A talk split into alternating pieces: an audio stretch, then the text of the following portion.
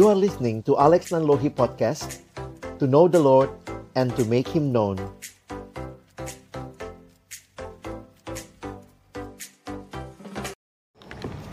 Mari kita berdoa sebelum membaca merenungkan firman Tuhan. Bapa di dalam surga, kami datang dalam ucapan syukur pada pagi hari ini. Tuhan terima kasih Engkau memberikan kesempatan di hari perhentian yang Kau berikan kepada kami. Kami boleh datang memuji, memuliakan namamu. Kami boleh menaikkan doa kami kepadamu. Dan tiba waktunya bagi kami untuk membuka firman-Mu ya Tuhan. Kami mohon bukalah juga hati kami. Jadikanlah hati kami seperti tanah yang baik supaya ketika benih firman Tuhan ditaburkan, boleh sungguh-sungguh berakar, bertumbuh, dan juga berbuah nyata di dalam hidup kami. Berkati hambamu yang menyampaikan dan setiap kami yang mendengarkan. Tuhan tolonglah kami semua. Agar kami bukan hanya menjadi pendengar-pendengar firman yang setia. Tapi mampukan dengan kuasa dari rohmu yang kudus. Kami dimampukan menjadi pelaku-pelaku firmanmu di dalam hidup kami. Bersabdalah ya Tuhan, kami umatmu sedia mendengarnya. Di dalam satu nama yang kudus, nama yang berkuasa, nama Tuhan kami Yesus Kristus, Sang Firman yang hidup. Kami menyerahkan pemberitaan firman. Amin. Shalom. Selamat pagi Bapak Ibu Saudara yang dikasihi dalam Tuhan Yesus Kristus. Kita bersyukur bersama-sama Tuhan memberikan kesempatan kita beribadah pada pagi hari ini dan masih di dalam pembahasan kitab Filipi. Tema kita pada pagi hari ini adalah thankful intercession. Sebuah permohonan doa syafaat yang penuh dengan ucapan syukur. Sama-sama kita akan membaca bagian firman Tuhan pada pagi hari ini yang diambil di dalam Filipi pasal yang pertama. Kita akan membaca ayat yang ketiga sampai dengan ayatnya yang ke-8. Filipi pasal yang pertama, ayat yang ketiga sampai dengan ayat yang ke-8. Mari Bapak Ibu Saudara sekalian, jika sudah menemukan kita akan membaca ayat ini bergantian. Kaum pria akan mulai membaca ayat yang ketiga, yang wanita membaca ayat yang keempat, silih berganti hingga ayatnya yang kedelapan. Pria akan mulai satu dua, ya. Aku mengucap syukur kepada Allahku setiap kali aku mengingat kamu.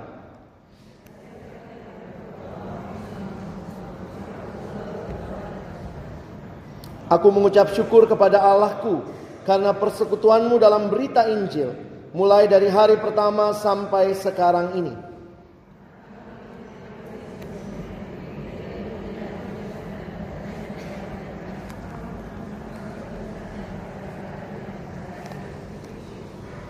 Memang sudahlah sepatutnya aku berpikir demikian.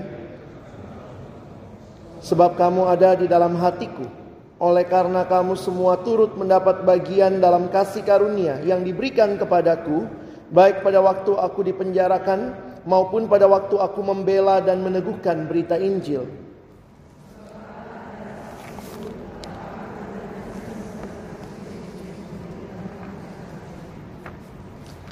Saudara yang dikasihi Tuhan, ada kalimat yang mengatakan bukti kita mengasihi Salah satu yang paling jelas adalah kita berdoa untuk yang kita kasihi.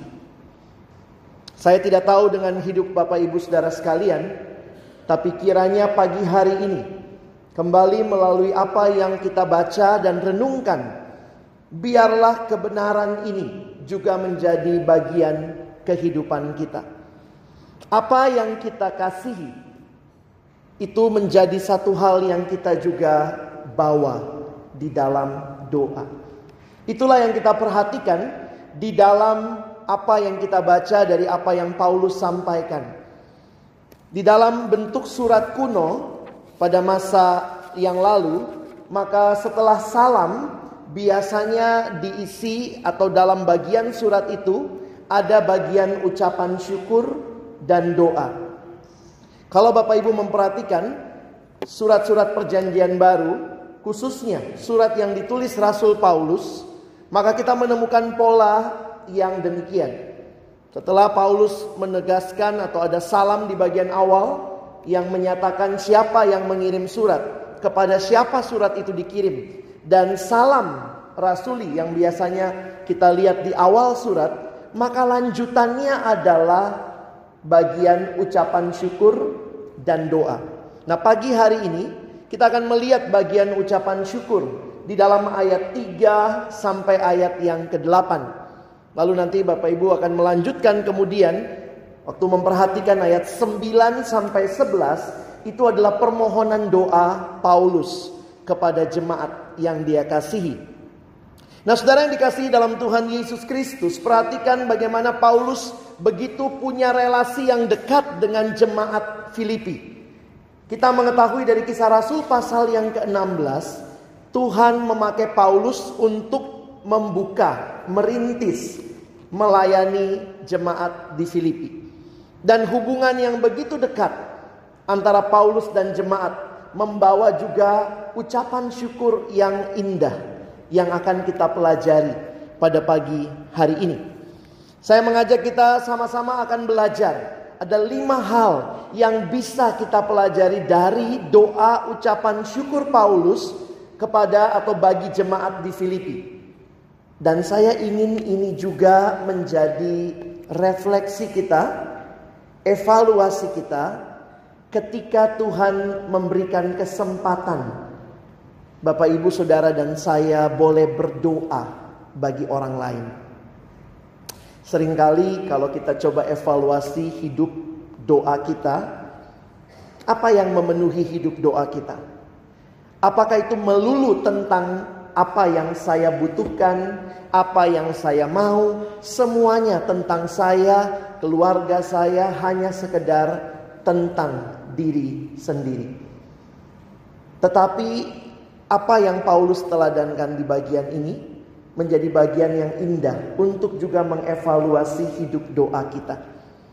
Saya pikir meskipun bagian ini adalah doa seorang gembala bagi jemaat yang dia layani, tetapi di sisi yang lain ini juga menjadi refleksi kita bagaimana kita hidup sebagai sesama di dalam jemaat Tuhan boleh saling mendoakan.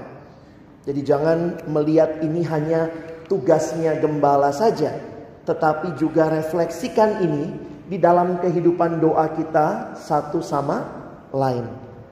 Kita akan melihat bagian yang pertama di dalam ayat yang ketiga, Bapak Ibu bisa memperhatikan Paulus berdoa bagi jemaat Filipi dengan hati yang penuh syukur. Bapak Ibu yang dikasihi Tuhan, ayat yang ketiga menyatakan bagi kita, Paulus berkata, "Aku mengucap syukur kepada Allahku setiap kali aku mengingat kamu." Nah saudara yang dikasihi Tuhan perhatikan terlepas dari semua kesulitan yang Paulus sedang hadapi tetap dia memiliki hati yang bersyukur kepada Allah untuk jemaat di Filipi. Saudara, meskipun Paulus sudah kurang lebih 10 tahun waktu dia tulis surat Filipi dengan awal dia memulai pelayanan di Filipi, itu kurang lebih 10 tahun. Tetapi doanya sangat personal saudara ya. Dia katakan aku mengucap syukur kepada Allahku setiap kali aku mengingat kamu. Hati yang bersyukur, hati yang penuh dengan ungkapan syukur dalam doa syafaat bagi orang lain. Seharusnya juga menjadi ciri khas bagi kita jemaat Tuhan.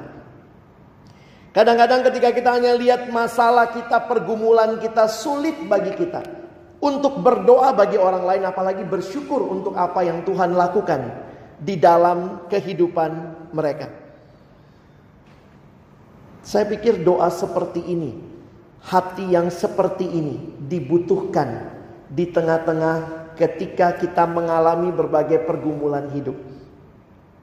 Ada satu kutipan yang menarik mengatakan begini. Doa tanpa pamrih semacam ini adalah obat yang baik untuk jiwa kita yang bermasalah karena hal itu akan mengalihkan pandangan kita dari melulu melihat diri kepada Allah dan pergumulan sesama. Memang hidup di dalam dosa, cirinya itu saudara, titiriri, mati-matian untuk diri sendiri. Tetapi ketika Tuhan mengubahkan kita, Tuhan melahir barukan kita, membawa perubahan dalam hidup kita, kita mulai bisa melihat melihat kepada Allah tentunya dan juga kepada kebutuhan sesama kita. Kiranya ini jadi evaluasi juga buat kita. Seringkali kehadiran orang-orang di sekitar kita akan menjadi cara Tuhan mengobati hati yang begitu resah dengan pergumulan pribadi.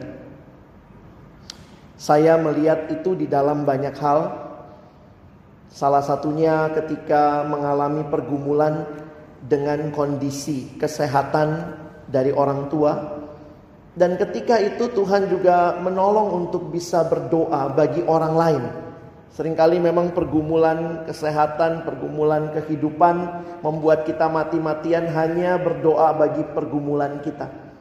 Tapi saat-saat seperti itu Tuhan tolong.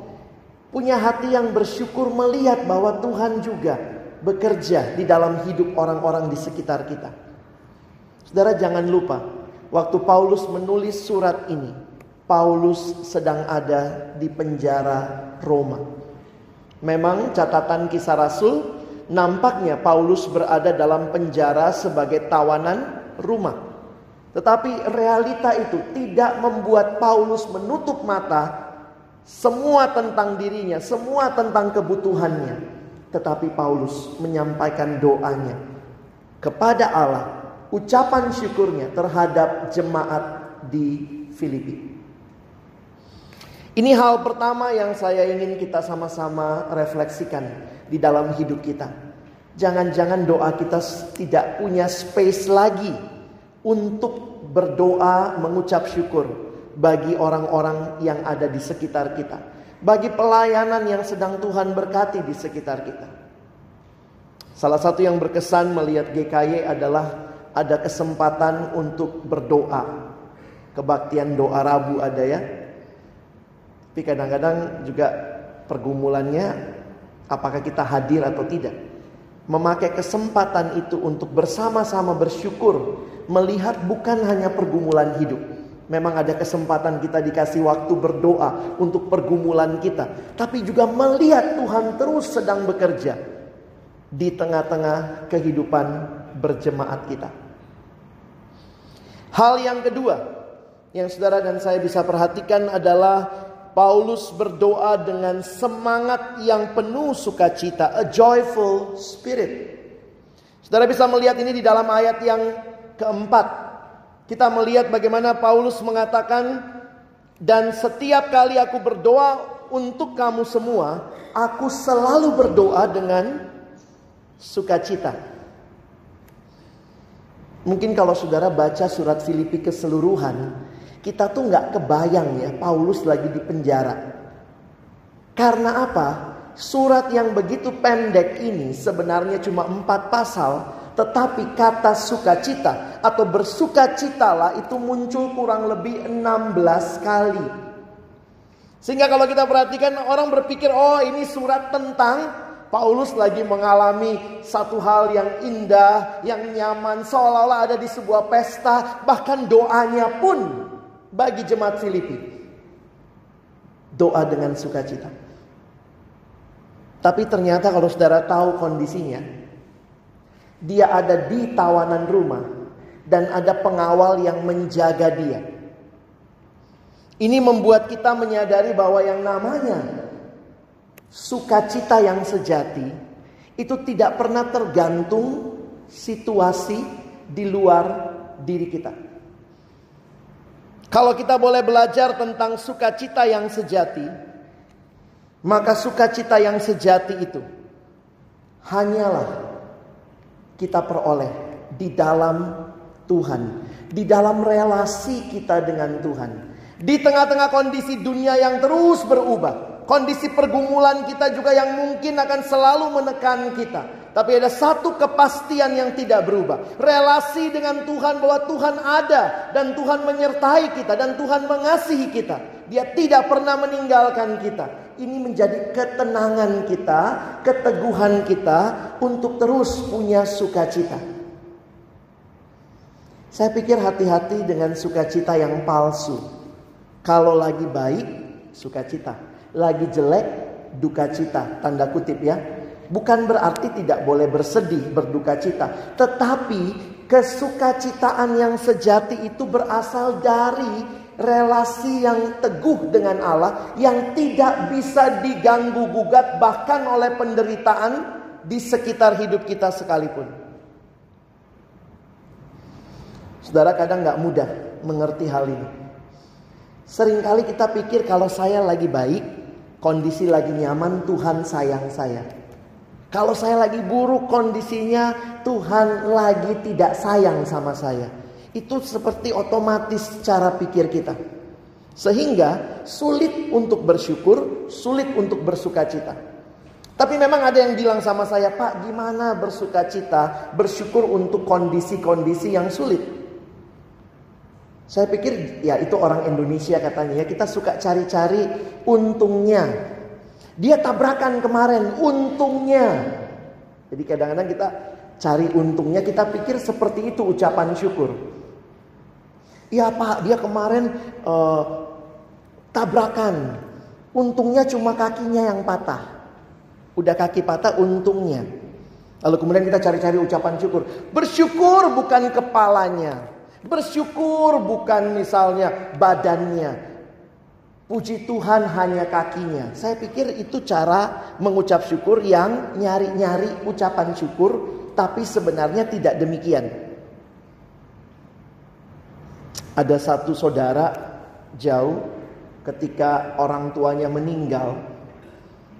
Entah ikut gereja apa saudara ya. Itu semua bunga papan yang datang dia suruh ganti. Turut berduka cita. Tidak ada duka cita.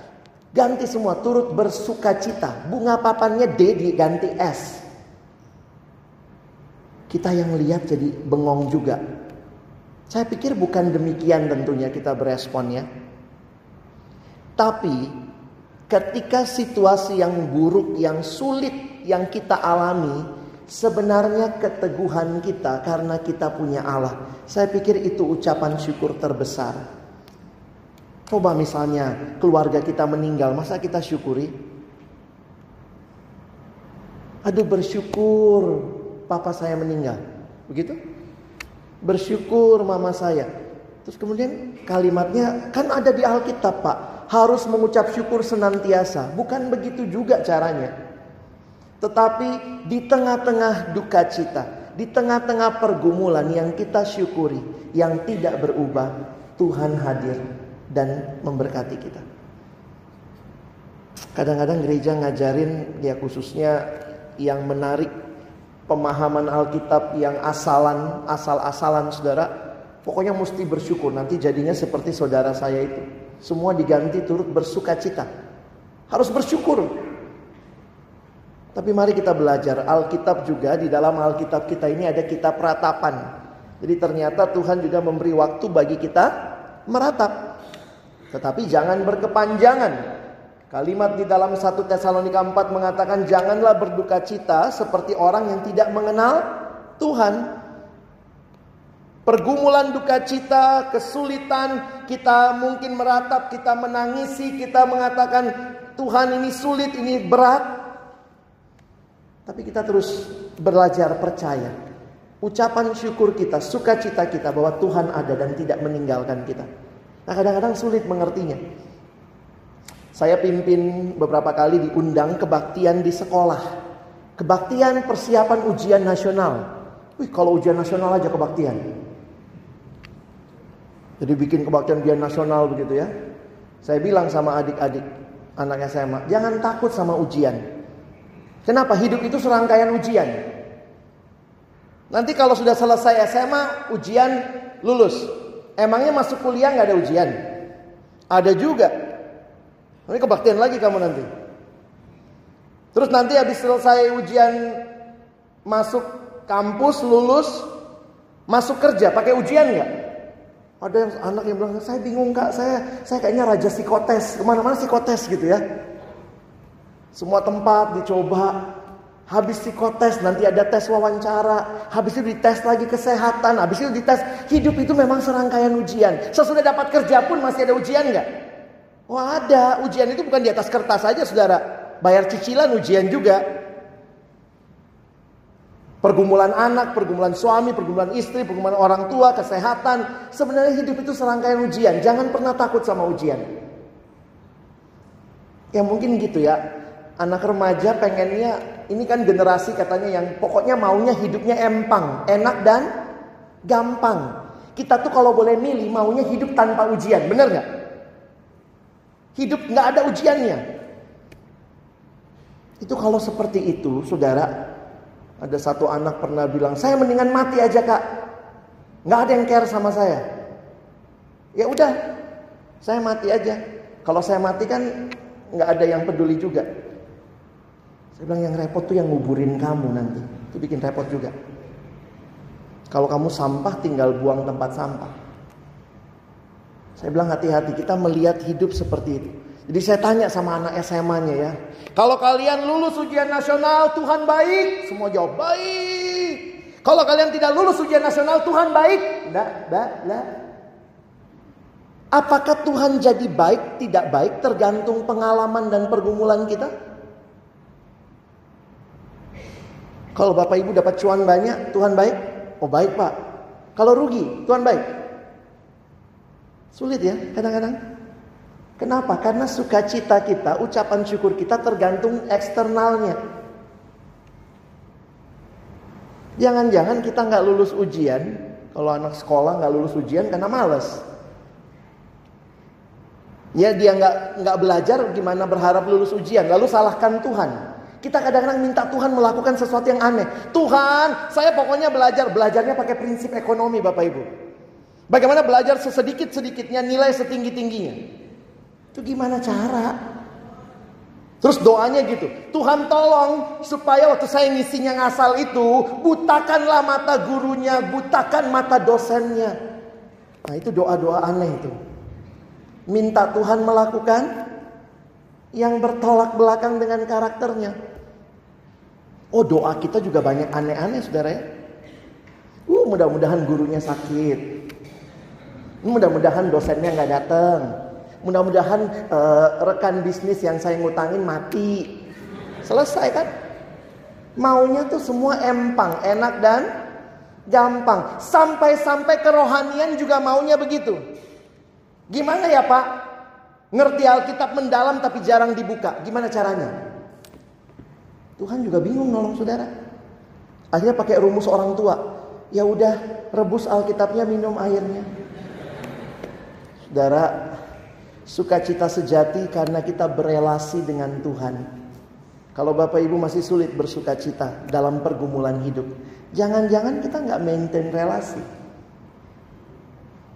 Karena kalau kita menikmati relasi dengan Tuhan, maka kita tahu seperti kalimat Paulus di kitab Roma, tidak ada yang dapat memisahkan kita dari kasih Kristus. Ucapan syukur Paulus karena Tuhan hadir. Dan sukacita seperti ini memang saudara itu adalah buah roh. Saya meyakini itu.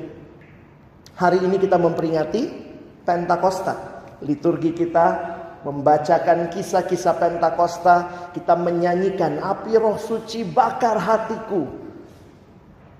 Buah roh itu bukan buah saudara dan saya.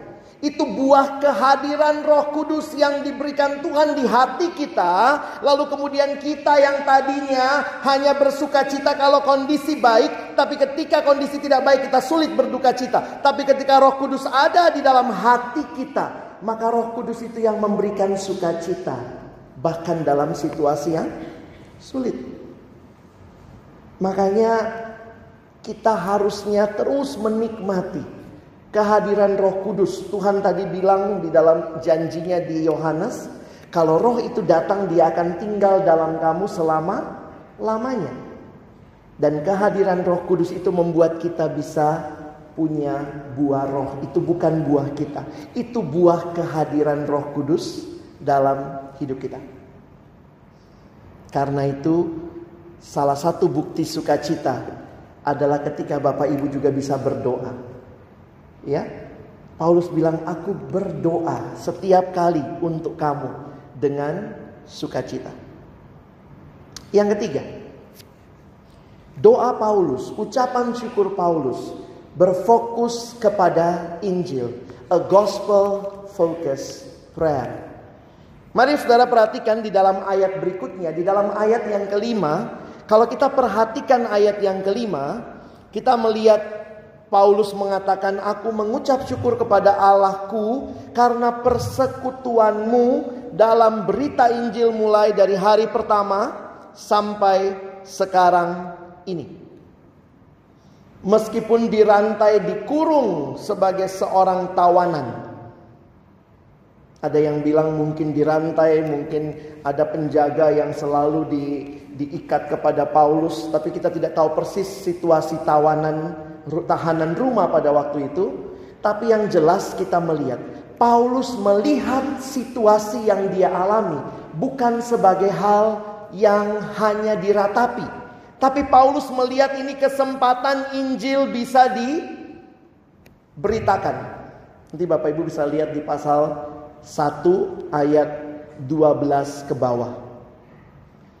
Di situ Paulus menyatakan bahwa ketika dia mengalami pergumulan dihukum di dalam tawanan rumah itu sebagai peluang yang baru untuk menyebarkan berita keselamatan. Bapak Ibu, kalau kita melihat pergumulan dengan perspektif Allah, kita akan bisa juga terus melihat hal yang indah yang Tuhan lakukan. Seringkali dalam situasi yang bebas, kita sulit memberitakan Injil. Tapi waktu kita lihat kisah Rasul, belajar kisah Rasul, justru dalam situasi yang sulit, justru Tuhan menggerakkan gereja untuk memberitakan Injil. Saudara perhatikan ada kata persekutuan di situ. Aku mengucap syukur kepada Allahku karena persekutuanmu. Apa yang Paulus syukuri dalam kehidupan gereja Filipi, perhatikan istilah persekutuanmu. Kata yang dipakai di dalam bahasa Yunani adalah kata koinonia. Kata koinonia ini secara mendasar berarti ada sebuah persekutuan atau berbagi sesuatu yang sama dengan yang lain. Apa sharing yang dibagikan satu sama lain dalam jemaat Filipi dan Paulus? Saya melihat Paulus berbagi kesamaan dengan orang Filipi di dalam pekerjaan pemberitaan Injil. Saudara, terpisah secara jarak mungkin uh, beberapa kilometer gitu ya, beberapa ratus kilometer antara Paulus dengan jemaat yang ada di Filipi. Tetapi mereka sharing sesuatu yang sama. Makanya Paulus bersyukur.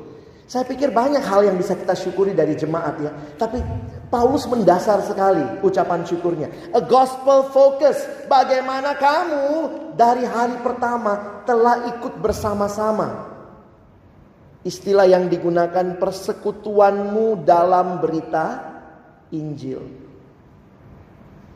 Bapak Ibu, GKY saya tahu punya banyak PPMT, pelayanan misi. Kadang-kadang ditampilkan, kita doakan. Kalau Bapak Ibu lihat itu apa yang kita syukuri? Saya harap kita nggak mensyukuri cuma sekedar sudah bangun gedung, sudah ada fasilitas. Kita mungkin nggak pernah ke sana. Terpisah ratusan kilometer. Tapi kita bisa bersyukur melihat pekerjaan Tuhan di sana. Ketika ada gedung yang baik. Ketika ada pastori mungkin yang baik. ada tempat-tempat yang tersedia fasilitas. Itu demi Injil diberitakan. Sehingga fokus ucapan syukur kita. Bukan karena jemaat Filipi. Paulus nggak bersyukur jemaat Filipi baik-baik saja. Oh jemaat Filipi sekarang sudah punya gedung baru. Jemaat Filipi sekarang sudah punya uang tabungan. Tapi bahwa dari awal kamu tetap di dalam visi yang sama. Paulus dalam penjara tetapi visinya tetap bagaimana Injil diberitakan, bagaimana orang banyak kenal Tuhan. Dia sharingkan kita dipanggil menjadi penjala manusia. Roh Kudus itu roh misi. Kadang-kadang orang suka melihat kehadiran Roh Kudus, khususnya di beberapa gereja tertentu dilihatnya hanya sebagai karunia. Wah ini gereja penuh dengan roh kudus ya itulah ya. Kadang-kadang jemaat Kristen ini saling mencela. Kamu gereja apa? Oh gereja itu. Oh gerejamu kurang roh kudus. Terus yang satu bilang itu daripada lu kebanyakan. Jadi kadang-kadang gitu ya. Sekarang hari Pentakosta semua mau nggak mau bicara roh kudus kan. Tapi apa sih maksudnya dipenuhi roh kudus? Saya belajar, saya melihat akhirnya satu ayat yang menggetarkan saya waktu merenungkan adalah Yohanes 15. Kita lihat dua ayat terakhir. Yohanes 15, saudara perhatikan ayat 26 dan 27.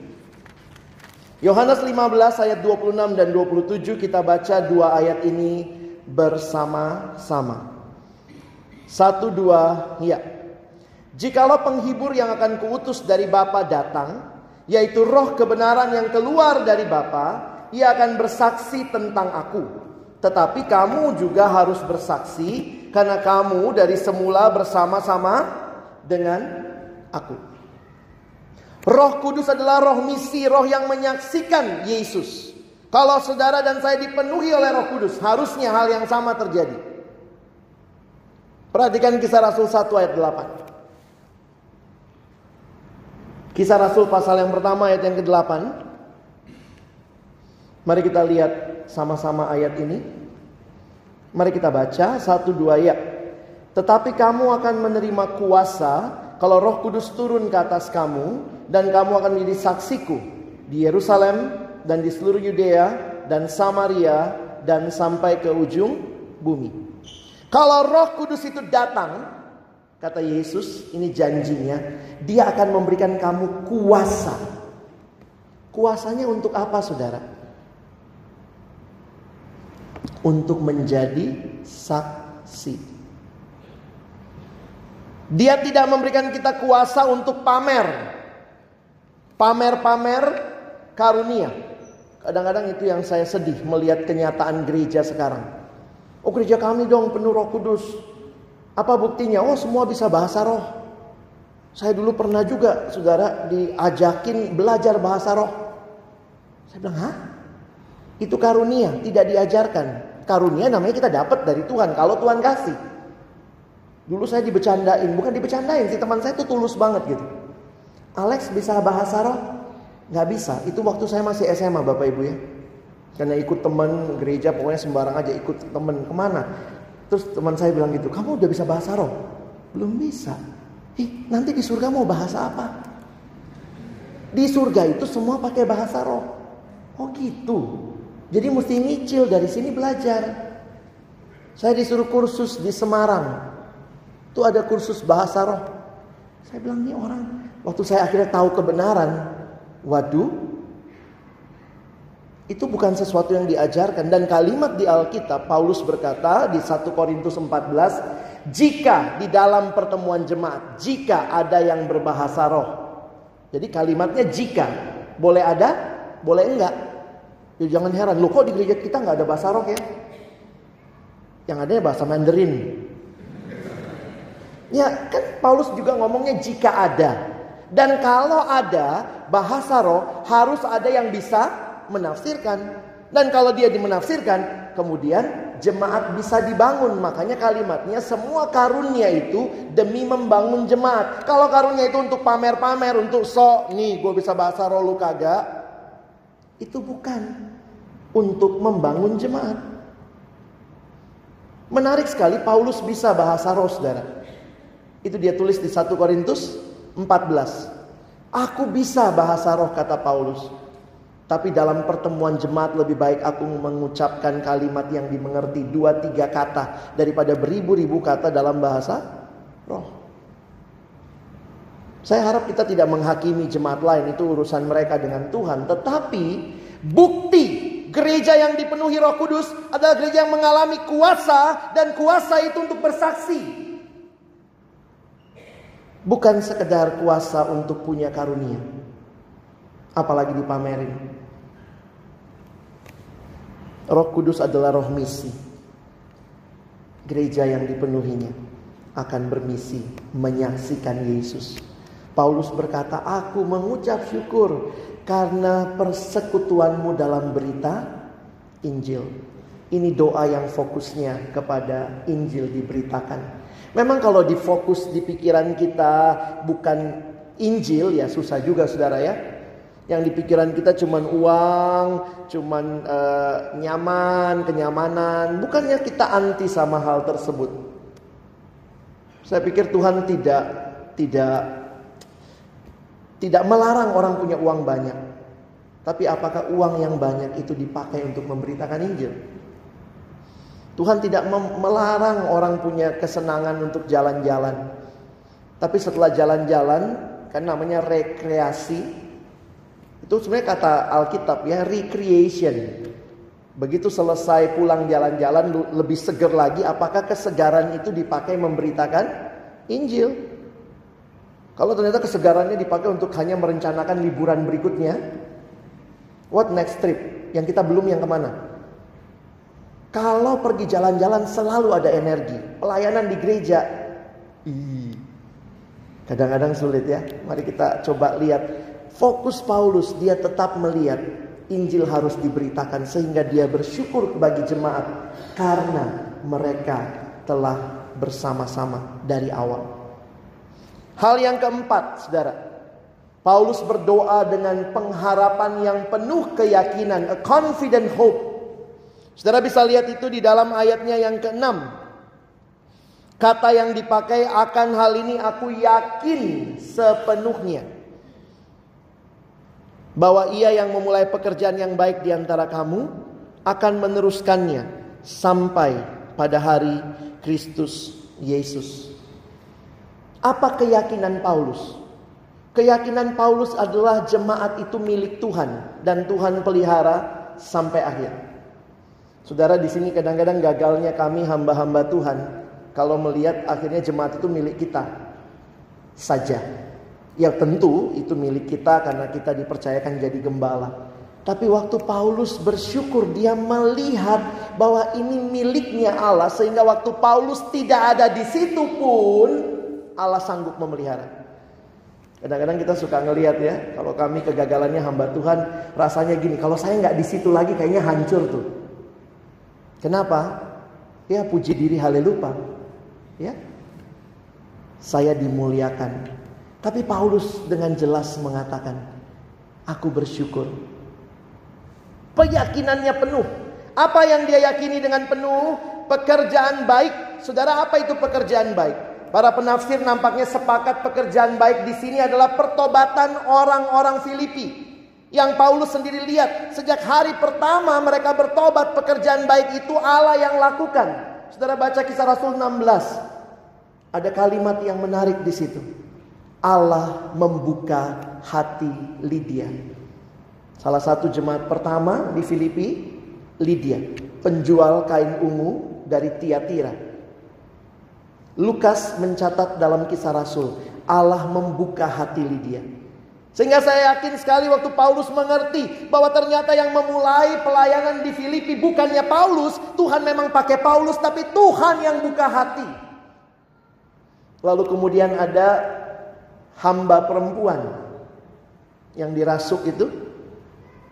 Lalu kemudian ada kepala penjara yang bersama seisi rumahnya dibaptis oleh Paulus. Jadi saudara waktu saya memperhatikan itu, melihat semua kenyataan itu, Paulus hanya berkata, Tuhan terima kasih, aku yakin Tuhan yang mulai, Tuhan yang jaga sampai akhir. Walaupun hari itu Paulus tidak ada bersama mereka, tapi Tuhan ada. Bersama dengan mereka. Ini sikap seorang gembala yang baik, meyakini Tuhan hadir bagi jemaatnya. Saudara, keselamatan itu bukan masalah apa yang kita lakukan bagi Tuhan. Keselamatan bicara apa yang Tuhan lakukan bagi kita. Kalau itu apa yang kita lakukan bagi Tuhan, kita nggak jamin bisa sampai akhir. Kenapa? Kita tuh angot-angotan. Sekarang lagi semangat, besok lesu, besok semangat lagi. Siapa yang bisa sampai akhir? Tapi ketika kita yakin itu pekerjaan Allah, maka dia akan sampai akhir. Allah yang buka dan Allah yang juga akan memelihara sampai kedatangan Kristus Yesus. Saudara, ini memang doanya agak spesifik. Kalau perhatikan jadi nasihat buat kami hamba Tuhan ya. Meyakini. Tapi jangan-jangan sebagai aktivis saudara juga tanpa sadar bisa terjebak gitu ya. Oh itu kalau nggak ada saya nggak jalan semua itu. Uh puji diri haleluya lagi. Memang saya deh yang paling penting. Tapi ada juga orang yang boro-boro terlibat. Nggak terlibat tapi ngomongnya banyak. Ya. Nah itu kadang-kadang jadi kesedihan di dalam gereja. Protesnya banyak. Tapi diajak terlibat nggak mau. Tapi yang terlibat pun harusnya jaga hati. Ini pelayanan Tuhan, bukan pelayanan kita. Karena itu ucapan syukur Allah sanggup memelihara. Yang terakhir, kasih yang mesra. Oh, saudara ini indah sekali kalimatnya ya. Coba Bapak Ibu lihat di dalam ayat 7 dan 8 saya tidak tampilkan semua ayatnya. Tapi kita bisa lihat beberapa kata yang saya buat dalam warna lain. Sebab kamu ada di dalam hatiku. Sebab Allah adalah saksiku betapa aku dengan kasih mesra Kristus Yesus. Jadi kasih mesra yang bukan sekedar nafsu manusiawi. Karena kalimat Paulus jelas kasih mesra Kristus Yesus. Nah kata kasih mesra itu sebenarnya kata dasarnya itu menarik saudara ya. Itu bicara tentang dalam, dalamnya manusia, organ dalam manusia. Jadi kata kasih mesra, kasih sayang sebenarnya kata aslinya itu. Jadi Paulus di sini pakai gambaran figuratif. Kata aslinya itu adalah organ bagian dalam. Bahkan terjemahan literalnya itu usus. Dengan kasih sayang sedalam itu. Maksudnya dekat dengan hatiku. Saya pernah dikasih tebakan receh sama anak sekarang kan tebakannya receh namanya ya. Karena tebakannya asal gitu. Terus dia ngomong gitu. Kak, jauh di mata dekat di hati. Apa itu? Saya bingung mikir-mikir karena saya udah tahu tebakan receh nih ya. Jauh di mata dekat di hati, jauh di mata dekat di hati. Saya bingung, aduh apa deh? Karena sebelumnya dia kasih saya tebakan Bapak Ibu. Dibuka nggak ada, ditutup ada. Saya bingung gitu ya, apalah ya. Dibuka nggak ada, ditutup ada. Makin tua dikasih tebakan gitu makin nggak nyambung saya. Apa sih? Lalu dia jawab kereta api. Oh kereta api ya. Kalau dibuka nggak ada, ditutup ada, ya makanya jangan langgar pintu kereta ya. Oh gitu ya, makanya waktu dia bilang apa itu jauh di mata dekat di hati, saya udah mulai curiga nih apa sih maksudnya? Jauh di mata dekat di hati. Terus saya bilang apa? Dia jawabnya biologis, saudara. Jauh di mata dekat di hati usus hati ya usus katanya jauh di mata jauh dari mata dekat di hati kita jadi tadi waktu saya bahas ini iya ya usus ini ya. Memang saudara ya waktu Paulus bilang engkau ada dalam hatiku. Sehingga teman saya waktu berkhotbah tentang kata kasih mesra dia kasih gambaran begini. Waktu Paulus bicara kamu aku kasihi dengan kasih mesra Kristus Yesus. Paulus lagi ngomong itu seolah-olah jeroannya bergetar. Dalam ini jeroan itu bergetar. Saudara, kata yang lain memang dipakai compassion di dalam bagian Alkitab yang lain. Bapak Ibu pernah naik uh, apa? Yang nggak usah naik roller coaster lah ya, karena yang tua mungkin susah. Pernah jalan dari puncak lalu tiba-tiba jalannya menurun. Kalau pas jalannya menurun kan kadang-kadang uh, jeroan kita juga jadi ikut, uh, gitu turun ya, uh, gitu ya. Bapak Ibu pernah gitu ya? Kalau roller coaster udah pasti tuh, kegoncang-goncang lah. Tapi ini kalau lagi jalan tiba-tiba turun gitu ya. Apa yang kita lakukan supaya enak? Ini yang sering naik, naik roller coaster tahu ya. Salah satu yang kita lakukan supaya enak adalah ikutin gerakannya. Jadi pas turun, gitu ya. Pas naik, gitu ya. Ikutin gerakannya. Sehingga sebenarnya kata kasih mesra adalah sesuatu yang saya alami begitu dalam yang membuat saya tidak bisa tidak bertindak sesuatu. Mungkin itu pemahaman yang harus kita pahami. Kasih mesra bukan cuma sayang-sayangan, seneng lihat mereka. Tetapi satu dorongan yang dalam seperti jeroan yang bergetar sehingga harus dilakukan sesuatu untuk membuat menjadi nyaman. Sehingga ada satu kalimat yang saya kutip mengatakan begini. Milikilah kasih sayang yang kuat untuk orang lain. Harusnya kasih sayang yang kuat untuk orang lain ini menandai hidup kita. Kita harus lebih banyak kita harus berbuat lebih banyak daripada hanya memperhatikan orang lain. Kita harus dengan penuh kasih sayang merawat mereka. Aktivitas rohani yang banyak belum tentu menjadi bukti saudara dan saya mengasihi orang lain. Ya juga ya. Kadang-kadang ada orang cuma senang aktivitasnya. Tapi belum tentu lahir dari kasih. Ada orang sibuk banget. Kenapa? Saya senang sibuk. Itu alasannya. Tapi biarlah kasih mesra itu membuat kita juga mau memberi, mau melayani. Nanti saudara perhatikan di pasal yang kedua, pasal yang ketiga Paulus sharing tentang apa yang dia lakukan bagi jemaat Filipi. Ini bukan kasih mesra sekedar perasaan, tetapi kasih yang bertindak Hari ini kita diingatkan, dievaluasi melalui doa Paulus bagi jemaat di Filipi. Saudara, ini memang pentingnya hati seorang gembala bagi domba-dombanya. Tapi sekali lagi saya tidak ingin ini hanya jadi evaluasi buat hamba Tuhan. Doakan hamba-hamba Tuhan kita untuk mengasihi jemaat dengan tulus, dengan lebih lagi. Tapi ini juga dituliskan bagi sesama kita. Mari kita menjadi jemaat yang punya hati yang bersyukur kepada Allah. A thankful intercession. Kita lihat kesimpulannya lima hal ini. Nanti kalau Bapak Ibu pulang dari sini mulai buka kesempatan untuk punya doa-doa yang lebih luas bukan cuma buat diri kita tapi buat sesama kita dan mohonlah Tuhan saya punya hati yang terus bersyukur melihat pekerjaanmu dalam diri orang yang lain. Saya punya semangat yang sukacita yang tidak tergantung hal-hal di luar diri saya. Saya punya fokus melihat berita Injil disampaikan. Punya pengharapan ini pelayanan milik Tuhan. Dia yang mulai dia yang pelihara sampai akhirnya. Dan juga miliki kasih yang bertindak bagi sesama kita.